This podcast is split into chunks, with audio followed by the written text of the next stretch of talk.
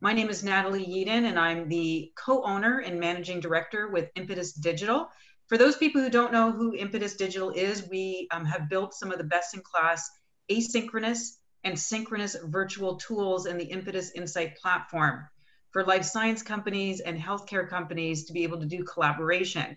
We've been around globally for the last 11 years, and it's unfortunate that it's been COVID 19 that has kind of forced people to do a lot of virtualization of their meetings. Um, we've been helping people with virtual advisory boards, investigator meetings, co author working groups, and really, quite frankly, recently, brand plannings and uh, all sorts of internal meetings as well. So uh, that's actually what we do. But at Impetus, we really believe that everything starts with a conversation. We believe that Impetus, we're sort of the bridge for those courageous, big, hairy, audacious conversations that are going to take some of the opportunity to bring some of these big ideas these provocative thoughts um, and opportunities into the rest of healthcare. So everything starts with a thought.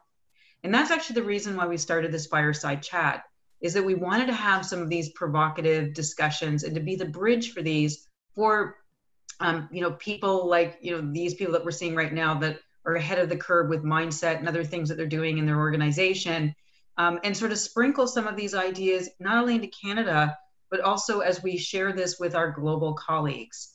So, with all of that said, um, I'm very pleased and honored that we have uh, three very, very successful and innovative and very entrepreneurial physicians around the virtual table today. And I'm just going to introduce them. Uh, first of all, we have Dr. Ryan Zarychanski, who is actually a hematologist uh, with, and he's a critical care physician and a clinician scientist at the University of Manitoba. Now, he's just given us a wonderful fireside chat background, so love it. And he has um, advanced training in epidemiology and the design and conduct of multi center randomized trials and observational studies. He is the overall project lead for the Mindset Data Integration Project. And we're going to talk a lot more about that today because it's a very exciting area. And the principal investigator for the Traction Trial. So this is actually a registry-based um, RCT that's evaluating tranexamic acid in major non-cardiac surgery. But he's also doing a study in COVID-19, and we're going to want to talk about that. Next, we actually have Dr. Paul Komenda. Um, he is a nephrologist with training and expertise in health administration and economics. So he's a research director of the Chronic Disease Innovation Center in Winnipeg. And he also has considerable experience designing and leading large observational studies using administrative data. So we're going to really want to delve into that because that is also very intriguing for all of us listening. And he is the principal investigator for the Home First Assisted Home Dialysis Demonstration Trial. He might be doing some other things that we're going to want to delve into. And finally, we have Dr. Marshall Pitz. He's actually the medical oncologist and the clinical scientific director of the Research Institute of Oncology and Hematology at Cancer Care Manitoba. He's the Chief Medical Information Officer at Cancer Care Manitoba and is the lead, is the data lead for their project Mindset. And he's worked with data experts to lead the development of the integrated data platform, as well as being the principal investigator for the Captain Cancer Patient Navigation Demonstration Trial. So all of these folks around the table work with the, um, the Center for Health Innovation. And this is actually a partnership that's between the University of Manitoba and the Winnipeg Regional Health Authority. And they, it's a center that houses seven unique platforms. Each of these are staffed with experts and leaders from disciplines in academia and a variety of different practices. So welcome to all of you. Thank you for coming to the Fireside Chat. so, us. thank you so much. So let's actually get started. I would love if the three of you could get started a little bit about telling me about some of the latest trials that you're working with. Maybe Ryan, we can start with you. I know that we mentioned the traction trial, but um, is there any other trials that you're currently working on right now? Um, we'd love to actually hear what some of that is that you're, you're doing. Yeah, for sure. Uh, I think Ali, there's a great background you gave um, and really kind introductions. Uh, the three of us work as a team. We started this together and we have different expertise that are completely complementary. And I think we like each other also. and, and, and it makes for a, a great uh, it's been a great experience and it, the truth is we probably learned a lot from each other and then we feed it back into the mindset machine that we hope will improve the way we deliver our healthcare system monitor our, our, our health environment and complete clinical trials within manitoba um, I, we could tell you what we're up to with regard to individual trials would it be helpful at all to take one step back uh, it's up to you as well and just to describe the mindset platform and why we why we uh, decided to journey down this road together to create it? I think that that would be brilliant. And first of all, I'd also like to find out why did you call it mindset? And really, you know, I, I thought I would delve into it through the trials, but maybe more holistically, what is mindset? Sure, guys. Do you want to take it? Do you want me to take it? I mean, I don't want to. It's go ahead. Yeah, yeah. Go ahead, Ron. Yeah. Um, we really do function well as a team together, and so it's just uh, it's. Just, we just say yes to Ryan. Yeah. yeah. Uh, I wish that was true. and so, you know, Manitoba uh, is a relatively small province in the middle of Canada um, that, um, that has a really rich connected series of administrative data. In fact, I think we could say that we led the world in connecting administrative data with the fidelity that we did. Um, I mean, we could follow someone from their birth to their death using administrative data, which is different than clinical data that's generated on a on a very um, different scale that has in, that is unique and individual to a patient. Where administrative data could be about at a population level, where did you one goes to school? You know, did, did they did they utilize the healthcare system in a certain way? Uh, were populations or groups of people diagnosed with a certain condition and how were their outcomes and that is really effective for uh, uh for monitoring a population, for making disease associations. Um, and uh, but but where it falls down is that uh, and not not doesn't fall down, but where the where a, a clear need in the gap is in um, connecting our rich clinical data sets. So we when you go to the hospital or doctor's office, you know they'll take lab work and you'll have lab data generated. They might take an X-ray or a CT scan and you'll have diagnostic imaging uh, data generated. You might get admitted to the hospital, of which there'll be a whole bunch of clinical databases um, that will collect information about you, not collecting information, Big Brother, but that are used to run the healthcare system. What drugs did you get? Did you get transfused blood or not? Did you go for surgery? And what surgery did you have? And that's generated very quickly. And that did, that those data sets are very disconnected. They're extremely high fidelity and rich and they're really not leveraged in a cohesive, coherent way that allows us to evaluate return on investment in our healthcare system.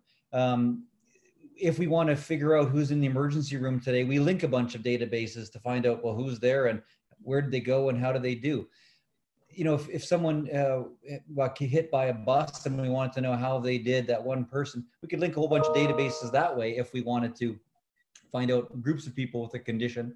Um, but it's but it's an ad hoc basis and it's really a, not a very efficient process and so so we could so we could create a provincial data record that help to help us look after people so that we can monitor the functioning of our healthcare system so that we can understand return on investment of our healthcare system and so we can complete clinical trials that's another one of my passions completing clinical trials at a fraction of the cost by linking the clinical data sets we have so we don't have to generate the data again just for research purposes, we created a real-time integrated clinical data platform that we call Mindset. It's the Manitoba Integrated Data Set. That's where the name came from. And it's not just a bunch of collection of data is what how we describe it. It's really changing the way, it's changing our mindset about how we use, how we use data in our province to leverage every aspect we can of the healthcare system so that it's sustainable, so it's there for us when we need it, and so that we're getting the most out of the money we put into it now. Yeah, lovely. I love the description. Thank you so much for that, Ryan. I'm going to actually open this up. Sorry, Paul, did you, were you going to actually say something? I just wanted to kind of uh, compliment a little bit what Ryan was saying. Was, uh, uh, thanks for the great introduction uh, as well. But I think, um, I think beyond sort of the mindset data architecture we're setting up, or it's kind of like building, building a new building with a bunch of different pieces that, that already exist. Um, it, it's it's not just enough to link data sets together um, because there, there's there's a lot of expertise that goes into interpreting data sets, asking the right questions of the data, extracting the right data elements, interpreting what data elements mean, um, and then applying that to solve healthcare problems, both on a on a sort of health traditional health outcomes perspective, like a like you know how this is something make us live longer, or improve blood pressure, improve cancer outcomes um, but also very importantly in emerging patient-oriented outcomes. So what you know what's important to specifically to patients because it's not always living longer, um, and it's not always necessarily the same thing clinicians care about. So we've really incorporated patients as part of our team, which is sort of threads through all the research we do now, which is the, kind of the contemporary way that we should have been doing research all the time, but we do now. Um, uh, in addition to having people with expertise in other areas like programming, contemporary statistical uh, analyses, designing of clinical trials in a methodologically sound way, uh, you know, being able to incorporate health economics or looking at value for spend in healthcare dollars. So all of these things aren't just a few analysts sitting in a room together, you know, putting to, uh, you know, writing code and extracting data sets. There's a lot of nuances. I, I, I would suggest the best research questions come from individuals that take care of patients uh, as well as patients who are taken care of. And then how we you know design the relevant analysis around these things um, you need people who are trained in methodology at academic centers uh, and you need people who actually make decisions about our healthcare system. So you need people from in our case government or payers. Um, the other element I want to really stress is that we don't want to be at all considered ivory tower academics. We're a bunch of people who just are researchers and we come up with research questions and it's not really linkable back to frontline clinical care. And again, Marshall and Ryan and I and others involved are physicians. We spend our, all our time in, in, various disciplines looking after patients. Uh, we very much listen to our patients and they're at the table when it comes to you know uh, all, all of these types of things, some of them on this call today. Um, and, and I think that's really, really important to stress. So when, you know, something like, for example, right now COVID hits, you've got a, um, a team that's that's nimble and ready to answer those questions not a bunch of policymakers or you know not not that they're they're very important they're part of the team or you know people who crunch numbers in a in a, in a room somewhere. You've got frontline clinicians and patients also involved in how best to answer those questions. So mindset is also partly that is that we don't necessarily want to fit into a box. So these guys are researchers, they've got the research database, um, or you know, or or they're just like you know clinicians bumbling around or a bunch of st- statisticians in a room. We're really a, a very truly authentic interdisciplinary team that's really well poised to answer questions about our system. Fantastic, Marshall. Did you have something that you wanted to contribute to that the the mindset concept as well? It sounds very much like design thinking and systems thinking, but go ahead. I would agree with that. Yeah, no, I, I did actually. Thank you. Um, I think one of the other challenges that a lot of clinical researchers experience are uh, barriers, you know, to implementation of their work, uh, whether it's a trial or even an observational study. Um, and certainly as clinicians, there's a lot of barriers for us to try to get a dashboard up that might help uh, with service delivery or even just to monitor a certain group of patients. And so one of those barriers is technical, um, and that's uh, the, one of the primary goals of mindset. But I think what uh, what hasn't really been said is our partnership with uh, government and the rest of the provincial partners that we have um, are all aligned around streamlining access to uh, data. Um, and so there's a whole new framework um, for um, how how uh, how uh, privacy and information management uh, will be done within the province. And uh, the Mindset platform is really meant to uh, be a big part of that to help uh, clinicians, researchers, administrators, et cetera, um, uh, access data in an efficient way. I love it. It's it's fascinating and literally, I'm sure we could talk for days on this, but I have some very specific questions. So let's actually just kind of put us back a little bit prior to mindset um, many of the provinces are probably finding themselves in the situation in, in this place as well, which is a myriad of disparate systems all kind of working you know in parallel with each other and nothing is speaking to each other. And it sounds to me like mindset is trying to pull this together in a more interoperable way. So one of the questions as we're thinking about people across other provinces who may want to be trying to replicate this this model is why do you think Winnipeg, you know, Manitoba as a province, it was easier to bring this to fruition? And what steps would you suggest to the other provinces for them to take to pull something together like this, um, going through the usual obstacles of, you know, infrastructure, compliance, and getting something that's operable amidst a myriad of different data sets? Brian, did you want to start? Sure. Yeah, no, that's a great question. Um, many provinces and many countries recognize the need to leverage their electronic data more efficiently, for sure. Um, and there are certain steps within each of the provinces that I'm aware of to create a more integrated data solution.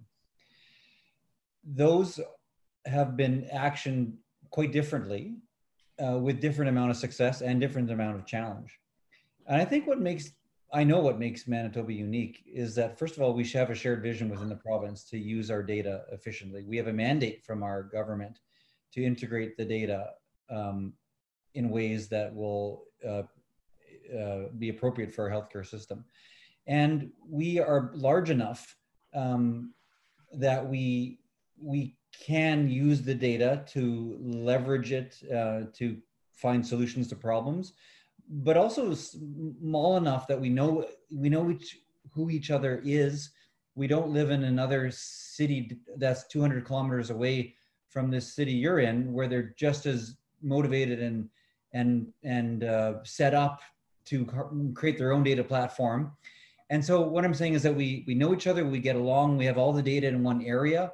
Um, and recently we've created a, a provincial health authority called Shared Health Manitoba that has been hugely um, facilitatory in this regard because it allows us to create a, a, platform at a provincial level, a sense. So it's not a city level, it's not a jurisdictional level, but it's something that on a geopolitical level that captures our entire province.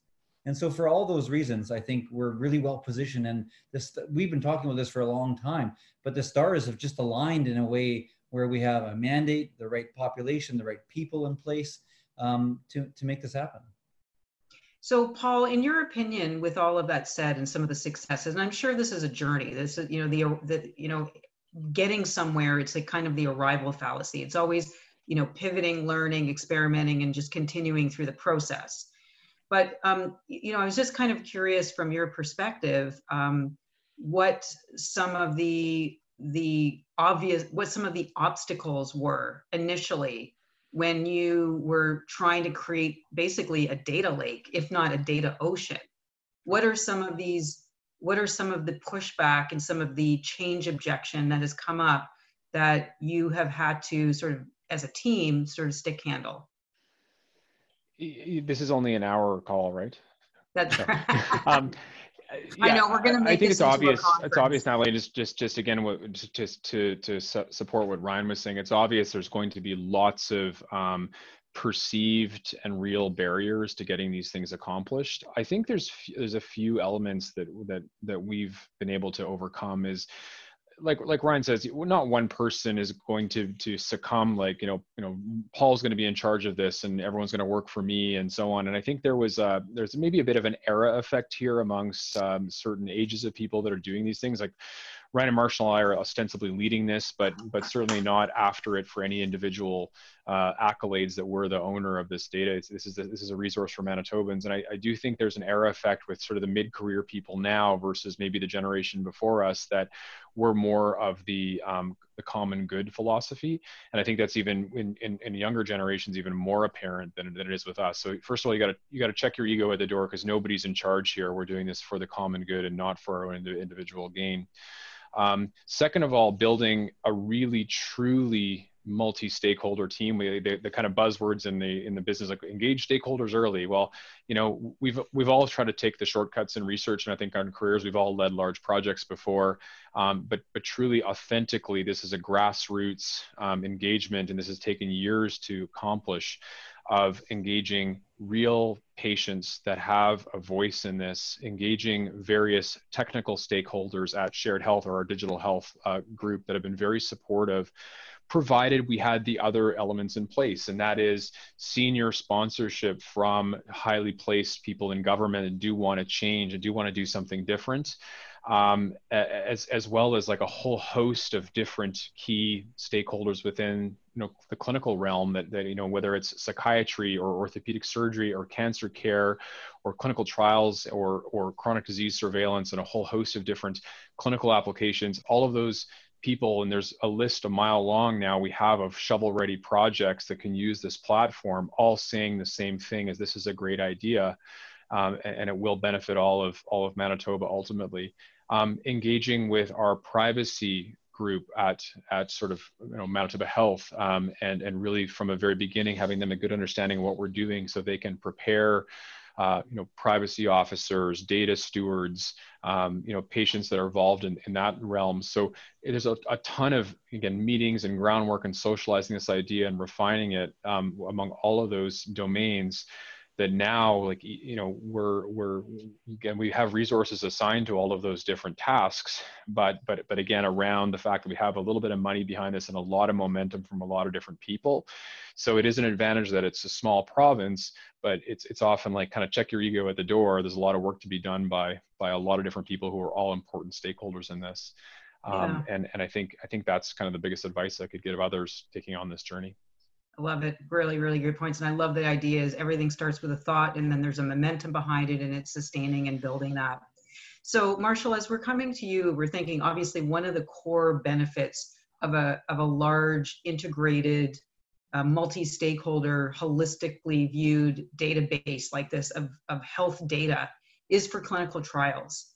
So can you actually speak a little bit to um, what you see the future of clinical trial development, management, and sharing, if you will. Um, we've heard a lot of things recently of, you know, of entities like Transcelerate as an example, where there's been a series of pharmaceutical companies that have gotten together to do some COVID-19 vaccine problem solving. Um, we're looking now at these opportunities for globalization at a local level. So can you share with us some of that vision and some of the forecasting, if you will, about what clinical trials will look like with databases like Mindset in the future? Yeah, uh, thank you. That's I think that's um, obviously one of the key ideas that we had going into this. And so uh, please chime in if you'd like to, um, uh, Ryan and Paul. But just, you know, my perspective is um, that this has the potential to change uh, things entirely. Um, we know that uh, you get the best data from uh, clinical trials, um, and yet they're amongst the most expensive things that we do, um, and they're very time consuming. And there's always a question of, uh, you know, is a center able to uh, accrue? Do they have the right patient population, and um, will they be able to get the outcomes? Um, and so when when looking at the ability to uh, suddenly uh, you know, query the data that uh, is being captured on a day-to-day basis. Um, you can start to think of uh, recruitment for trials. So, so just from the planning stage, you you can look at you know um, what kind of sample size you might get from this population. Um, but you can also actually specifically when running the trial look at recruitment because you can identify individuals or groups of individuals um, for recruitment. And uh, and so I think Ryan's trial is an excellent example of that. Um, you know, and uh, and really shows that there's there's ways that if you have all of the data in one place, you can start to uh, you can start to identify the groups that will be on each you know uh, study arm, for example. Um, the uh, I think I think probably one of the more important things uh, that that will come of this that I think has already been leveraged in some uh, in, in some small situations is uh, that it will be um, easier to then get the outcomes to obtain the outcomes.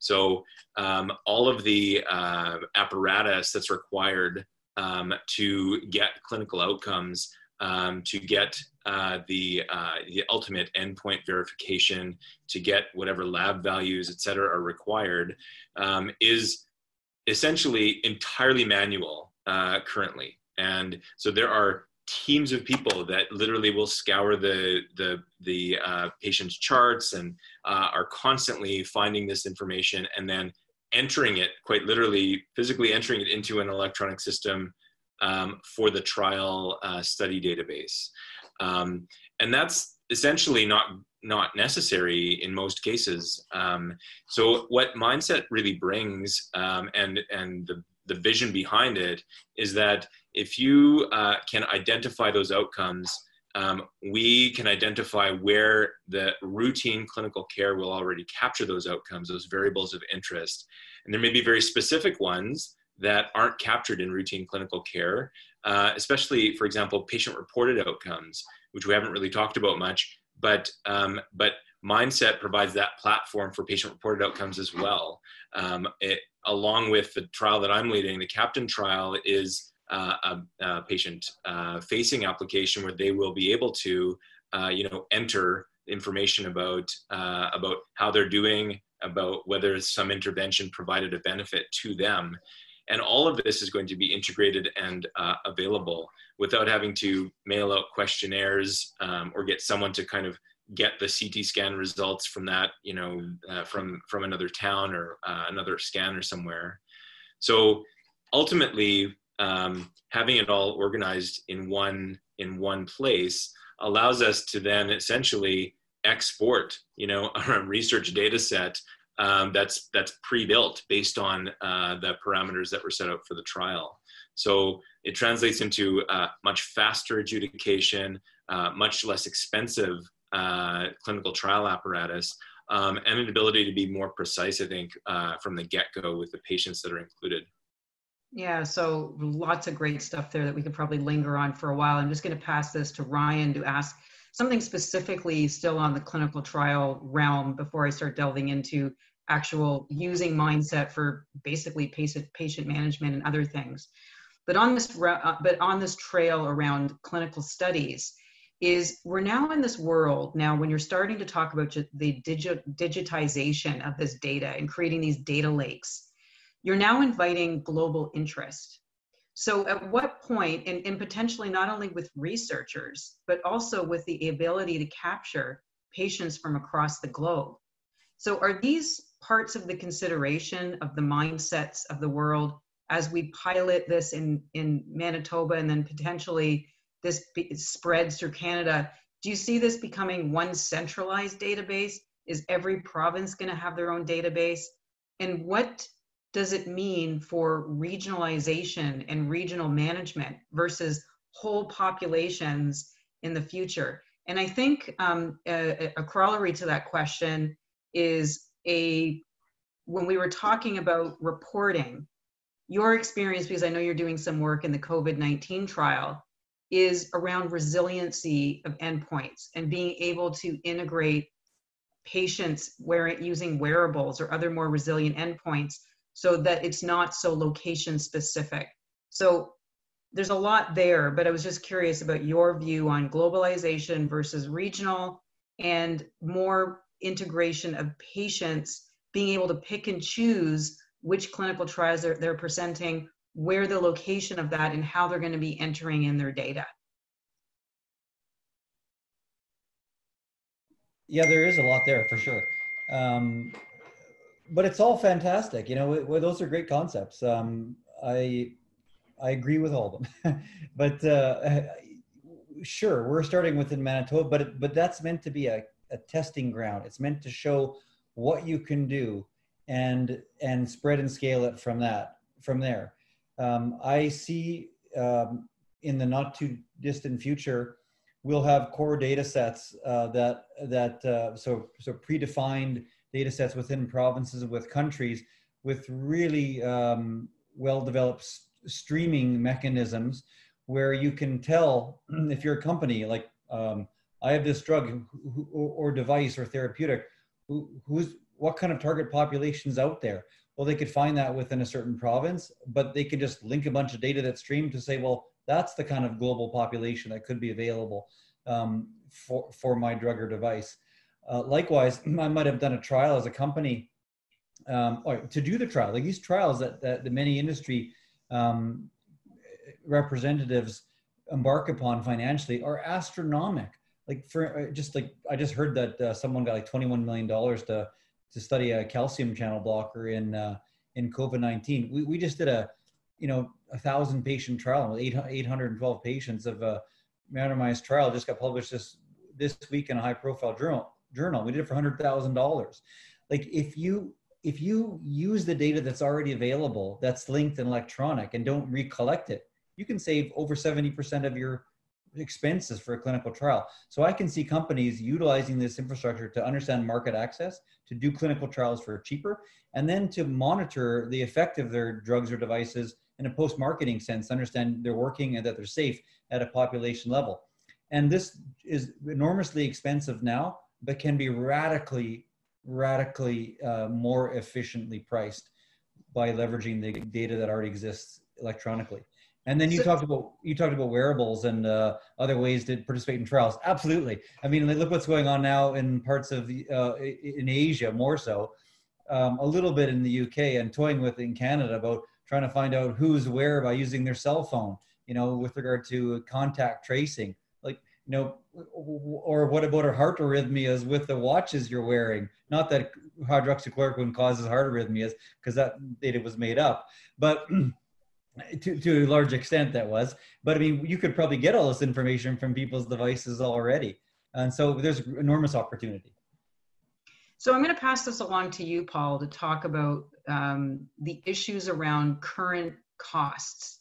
So there's probably a lot of people around this virtual table listening to this from various canadian pharmaceutical but probably global as well. And so what is the current why is the cost so high right now and what barriers have been set up and why doing a clinical study is so difficult for a pharmaceutical company. Why being able to do things like the, the expected and the mandated real world evidence trials an example are so expensive and difficult to navigate. And what steps can a pharmaceutical company take with a group or an organization or a platform like mindset to be able to make that happen more quickly more efficiently and less uh, and with a more cost effective edge to it. So what would you have to say about that? Yeah it's, it's a great question and i think there's several steps to take and i think operationally we're not we're not quite there yet but we're we have a very clear vision as to where we want to get to within manitoba but also that th- this will spread because w- once we develop something and we show the model that it works in a variety of different use cases it'll be something that other provinces and jurisdictions won't be able to live without. And to be honest, a lot of the private healthcare insurance providers in the U.S. already do elements of this. So there's there's leaders of say like Kaiser Permanente in, in California, uh, potentially the VA, places that have these closed data sets within their health systems already that probably do a lot of this business intelligence already.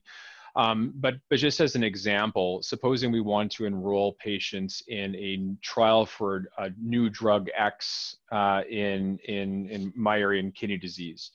Um, and we want to know, okay, so are there, you know, patients that are eligible for this new drug and the new trial, depending on inclusion, and exclusion criteria, and so on?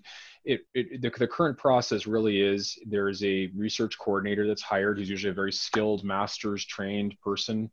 Uh, they will come in and they will screen the charts in my clinic for who may be eligible and so on. And then they will, may hang around the clinic in case one of them may or may want, want to participate in a trial. Uh, and then enroll the person in the trial and then collect a lot of manual paper-based data reams and reams of it um, and then take that and enter it into electronic data capture system that's set up by the by the trial that may cost you know $500000 or a million dollars to set up. And and that's how the trial operates. And then there's people that fly in from other cities to audit every all the work they've been doing. And sometimes in our case we, we have two patients enrolled in a trial. We have a coordinator hired and people are flying in to audit all this paper on two patients checking that you know ryan initialed some lab requisition. And like this is just you can just see the manual labor involved in this um, is, is immense for very, very little output, right? And so because, because, because of that process, and, and, and if we shift to the future and we had an integrated data set, um, and forget and forget just in Manitoba, this is going on, say, a, for a trial with a relatively rare use case at hundreds of sites internationally, um, all over the world, and they have this manual process in many cases.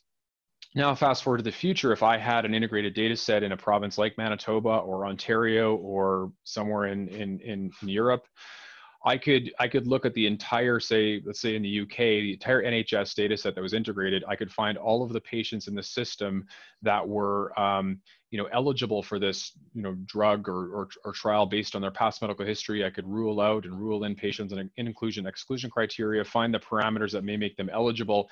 And in fact in a future state we would actually potentially even collect information on patients ahead of time saying hey would you would you be ever be interested in a research study? So we don't waste a bunch of time contacting patients that'll never want to participate in a trial. And therefore we can distill down very efficiently on a population to say yeah you know what? This group uh, there's there's this patient population that we can maybe uh, connect with virtually enroll them in a trial and then as they get the intervention or the drug basically check in on their outcomes electronically and all that can be audited um, by a second party anywhere in the world. So really, it's better for patients, it's better for the sponsor of the study, it more efficiently enrolls and collects the data um, it, just by eliminating a lot of very unnecessary non-value added manual labor right now. Some of that uh, is going to require us to accelerate these latent trends we have around like what does privacy actually mean in the digital age um, and, and so that, that there's conversations that have to occur within patients and governments and privacy officers and maybe even laws rewritten around that to, to some extent. Um, and, and then also it, it, requires a lot of expertise in linking and interpreting data sets and making sure we can get that, that useful information extracted. Um, but but it's not such a it's not to me it doesn't seem so far fetched right now that that should be occurring. In fact, I think a lot of patients or people not involved in clinical research would be quite shocked to realize we're not doing some of that already and how inefficient. And this is why trials are so costly, so long to, to undertake. Um, and, and, and, and really this, and, and it's that, that cost is passed on to consumers. So, um, you know, that's why it's also so very important. Another element we haven't discussed was our real openness to work with indirectly with industry as partners and again not be the ivory tower academics. We're going to do all this in the in the academic world.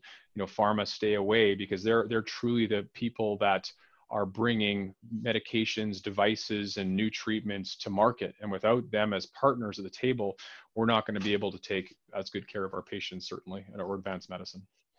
Yeah, so all really uh, excellent points. And I love especially the way you talked about the integration of patients as part of that holistic framework and the partnerships with manufacturers, government. It sounds like this opportunity for a centralization.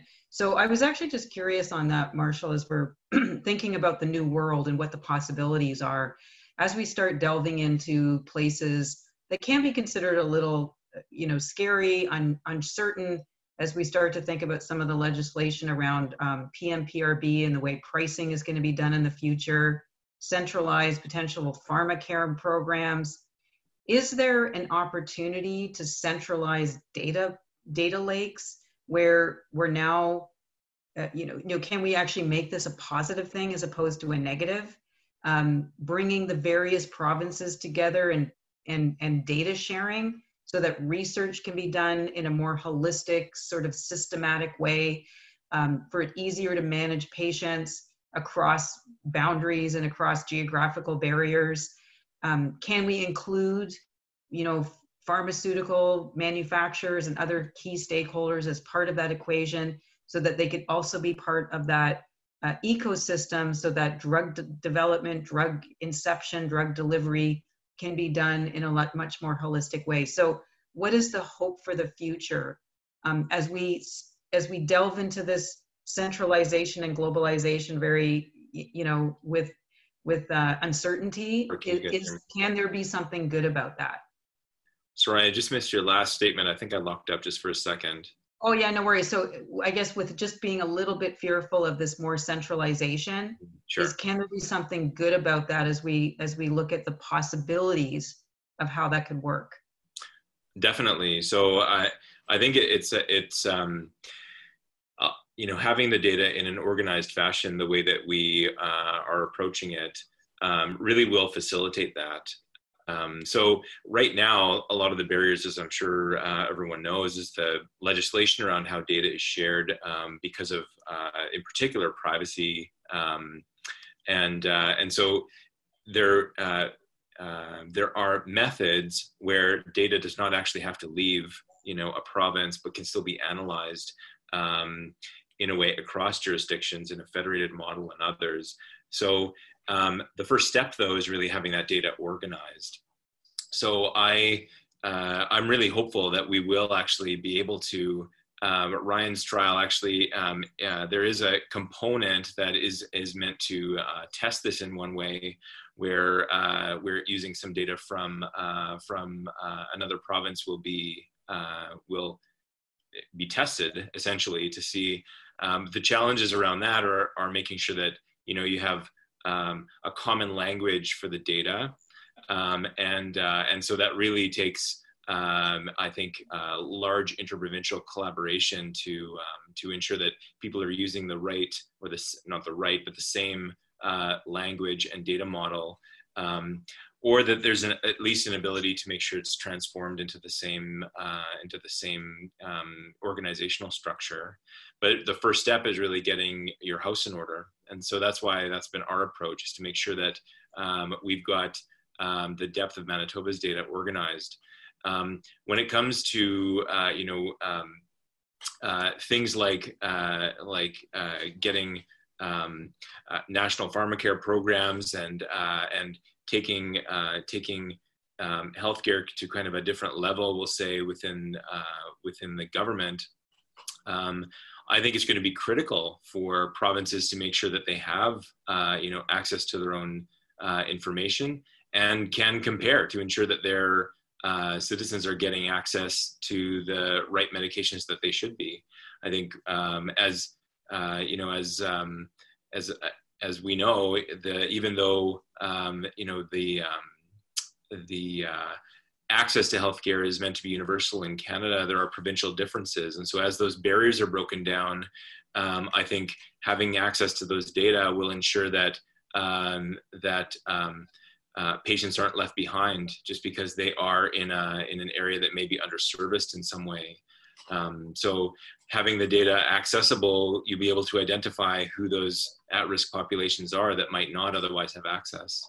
Um, yeah. It's just to, just to comment on that a little further around around access. Um, I, I, think you know right now we you know we get maybe propose a new drug or device or treatment or diagnostic test from from us from an industry partner, um, and they make their spin on how this should be priced, what the need in the market is, and so on.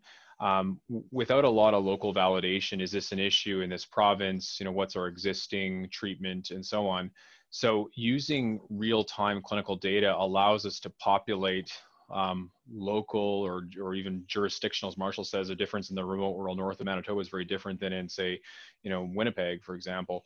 Um, it allows us to really say what the, what, you know, put a local lens with real-time, real data and real risks um, in order to say what the, what, what should our province be willing to pay for this new treatment? How is it more effective or safer or better for patients than the way we've been currently doing it. Um, and, and, and really have some robust economic models around, around this. By the same token, um, you know, having, having this system set up a priori, a company may have a new treatment device, drug, test that they're, they're thinking about developing or thinking about acquiring a smaller company that has, that has this technology and they want to say, let's like do a little test run on the data set ahead of time to say, you know, what's the scope of the problem? What should be the willingness to pay of the province for this new device or drug? Is how is it going to improve quality of life or outcomes or save money for the system? Like, let's face it, there's no new money in the system. Every person knows that. We have to get more efficient with the money we spend currently. Um, and there's a lot of efficiencies in our system, and there's a lot of new technologies that may be costly that overall will save money. But we're not, we don't, I don't think enough. We, we base a lot of decisions maybe on the literature, but not necessarily enough on our local needs and costs, et cetera. And this is again speaks to the necessity of uh, the multidisciplinary collaboration that, that we've established, and I would encourage others to do, of people who are frontline clinicians and specialties, patients, health economists, biostatisticians, epidemiologists, and policymakers. Because right now we just we're not as evolved in the decision making and analysis as we should be, and this is the really way to drive value for the system. Yeah, and I think it also really speaks, um, and I'll just call out to, to you, Ryan, to speak to this is is the issue around interoperability. And interoperability has, it's not just the digital component of everything speaking to each other, but it's involving all of these stakeholders in the ecosystem as part of that equation. So as we think about this and maybe step out of the lines of discussion around clinical studies and talk more about patient management and management of health and you know people who are on certain medications or using certain devices and how we're following them in terms of specific endpoints and and out you know and and health outcomes. So how do we open the doors to that? So there's more visibility. And so that you know other stakeholders can have the observances to participate in viewing that potentially opening the discussions to risk sharing and cost sharing as we start talking about insurers coming into this equation et cetera is how do you sort of see this interoperability working in such a way that this you know monitoring of patient care adherence how are these actual drugs chemicals services devices actually benefiting people? How can we actually enable that moving forward?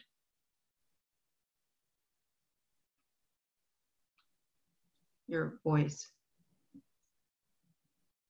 so the truth is, we're not really monitoring it now. When a drug gets approved, it's gone, and it takes usually a, a health region, but it's usually an investigator as part of an initiated trial to understand: are we really getting the outcome we thought we were going to get from the clinical trial that was done? What's the real world evidence of its use? But also, what's the real safety of it now? I mean, clinical trials are not typically designed to monitor safety at a population level. And so with a this kind of system that could that with the mindset system and with those that could be um, that could be added on and to, connected to um, you could easily do this where uh, a new device like like maybe a, a heart failure device gets a, uh, approved start to start to be used. But then the immediate question by the company is like well who's using it? How many times? You could track sales you know but sometimes prescription stuff isn't straightforward. Um, adherence um, may not be easily captured. Uh, enter in uh, a module uh, where the patient uh, is tracked, but I'm saying that maybe there's a wearable that could that could easily identify how well something is being uptaken by a patient. What do people think about this? We don't even know about that too, right? We just you know the drug uh, has a certain side effect profile that we find acceptable with some efficacy data, and it gets used what do people really think about this? Like, what's the patient outcome? What's the patient experience about taking this drug, using this device, accessing this part of the system? It's not incorporated systematically, but it could be. And then it could be done using validated tools um, across provinces, across countries, across disease states. And so we could understand um, really the, the, the impact of that medication, drug, or device at a systems level that is well, goes well beyond efficacy, that goes into cost, to patient experience and outcomes, and to overall functioning of the health system. Very interesting. So one of the things that I think this brings a question to is, you know, there's a couple of key things here that I guess cause a little bit of issue and obstacle. And one of them that Paul has really spoken at great length to is, is really the issues around data ownership versus what's owned versus what should be shared. What is actually processed information versus what's raw data. And as you all know, in the new world of digital and machine learning and artificial intelligence, data is king. It's the oil, it's what we feed off of it. And so there's a lot of controversy and discussion around this. So just passing this along to you, Marshall, around um, data privacy and security. What are some of the key factors and people and players that should be around the table? And what would be your hope for releasing this conundrum that we find ourselves in?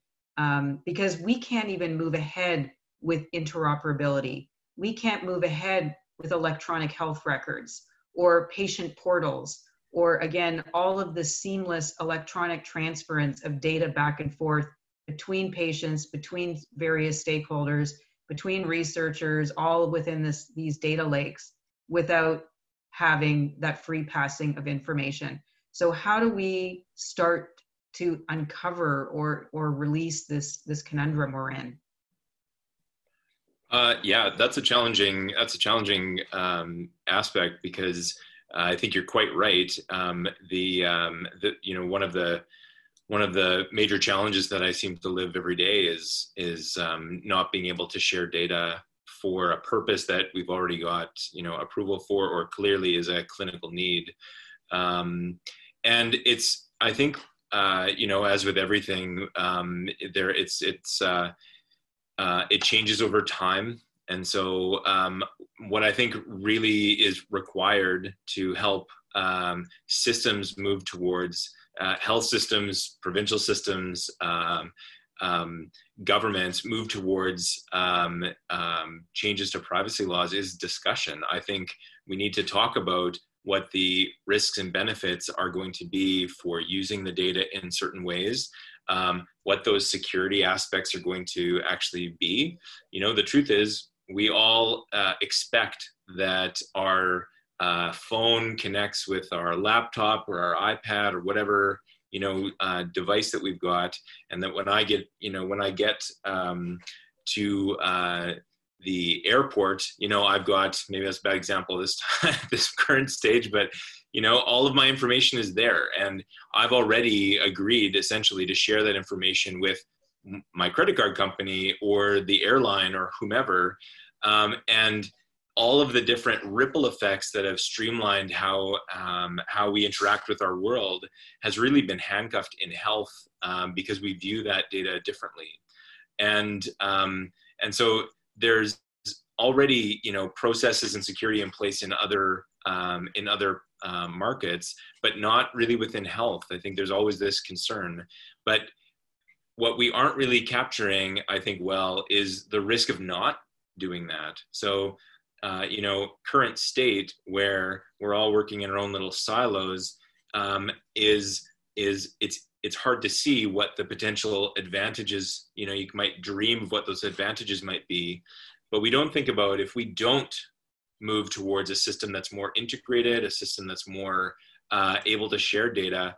If I end up, uh, you know, even within Canada, if I end up traveling um, and uh, need to access a hospital, it is literally faxed records that need to come from, you know, my doctor or the hospital in Manitoba.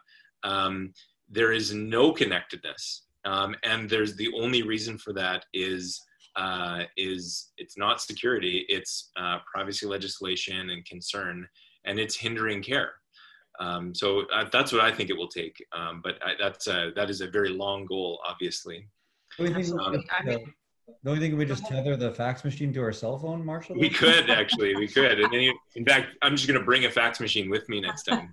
Uh, we, we, we've designed well, actually, our, we've, we've designed our system, guys, to the lowest common denominator, most risk averse individuals um, yeah. and, and and and and said that that's status quo and that's a sacred cow that we can't touch. Uh, you know, in our in our health system here, we again fax seems to be grandfathered as a very secure means of communication, but we can never email or we can't like put things on secure line uh, online platforms. Um, I, I'm actually very surprised at, you know, I talk to my peer group and my patients. They either just just don't really have a strong opinion one way or the other on the way things are, or they're actually very shocked at how many restrictions there are uh, on privacy theoretically supposed to protect them, but actually doing them significant harm in terms of not being able to access information or duplicating a lot of tests uh, or, or, or, or, in, or, practitioners not being able to collaborate in real time simply because there's so many restrictions. So I, I would encourage, um, you know, privacy folks for us to have meaningful conversations with a very diverse group of people that are not career bureaucrats in privacy, but all, but, but patients of different ages, um, and different you know backgrounds and different um, you know expertises to really have a meaningful conversation and not pander to that one percent that that are that are really really uh, strict about privacy and so on. And they they could those people could be excluded from the major data sets if you if you it should be like an opt opt in opt out versus an opt in policy that um, because again i think vast majority of the public would be pretty shocked to know how little we can access now um, and would want to have better care as a result I'm going to do, I'm going to close off this call with a rapid fire. I'm going to each ask, starting with Ryan and Paul and then um, Marshall. Just a quick question is if you had a hope for the new normal post COVID, for mindset, for any of this work that we've been talking, legislation uh, changes, regulatory changes, what would be your number one hope moving forward um, in the new normal? Starting with you, Ryan. I would hope that the default platform to do business in healthcare is electronic and that we should, by default, be sharing and leveraging the data instead of developing manual methods for running our system, for measuring our system, um, and for reporting back on it. Love it. Paul? I would completely echo that. I think every resource we we spend, new spend right now, should be at fully electronic systems that are interoperable, that talk to each other, and that we have meaningful conversations with the public and with key stakeholders around how to accomplish that and what, what privacy actually means. And I, I, really do think we need a full revamp of our of way we look at privacy of data. Love it. And Marshall. Um, so of course I agree with what was said. Um, to me, one of the biggest aspects that I've noticed is we've all embraced change very quickly. Um, and people have changed from uh, this is how I do my work, or this is how we uh, get a new system in place, uh, which is a multi year, very slow kind of um, process, to something that can say, uh, there's a requirement that we do this, and we can do it in two weeks. We can do it very quickly. And we might not get it perfect, but we'll get it pretty close, and we will accept that we can then iteratively improve it. And in the health system, I've definitely witnessed multiple examples of that, and I really hope that that attitude remains. I love it. this is a really, really important discussion, and obviously can can last can last hours and days. Um, and I think the at the end of the day, what we're really talking about here is systemic thinking, systems innovations. And we realize, as you had all alluded, this requires adaptive behavior and evolving thinking. It's going to be the incremental that's going to be required from starting these conversations. Is the whole point of doing these fireside chats so we can start these courageous conversations? It's the whole reason and mission behind Impetus Digital so that we can create this platform so that we can start to sustain and build these exponential concepts and ideas so we can break through some of these regulatory and legal hurdles and start to um, and start to have some positive conversations about what healthcare data privacy security and, and how can we leverage and communicate more widely. So thank you to our panelists who were on the meeting. Ryan paul and marshall you were excellent. We're going to be providing everybody their links to their linkedin profile and to the center of health innovation in winnipeg. For anybody who wants to connect and find out more about mindset how you can actually partner with their organization if you're from another province, also to find out how you might be able to replicate some of their success. Uh, please look for the links. Um, we'll be sending an email with, a with access to this recording if you want to share it with any of your colleagues. And we certainly will be posting this on Twitter, YouTube, our podcast, as well as on our website. Thank you all for your attendance today. Wishing you all well and stay healthy, and we will speak to all of you soon. Thanks so much. Thanks, Yeah.